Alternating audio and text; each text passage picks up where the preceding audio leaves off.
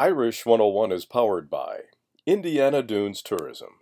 For information about Indiana's national park, visit indianadunes.com. The Notre Dame women's basketball team ended their regular season on Sunday with a 78 61 loss to number 6 Louisville.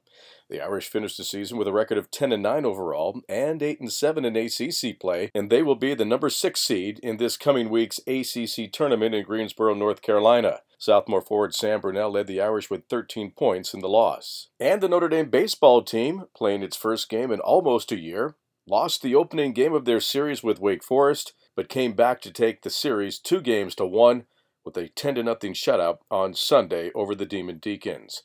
Notre Dame is at Clemson next weekend.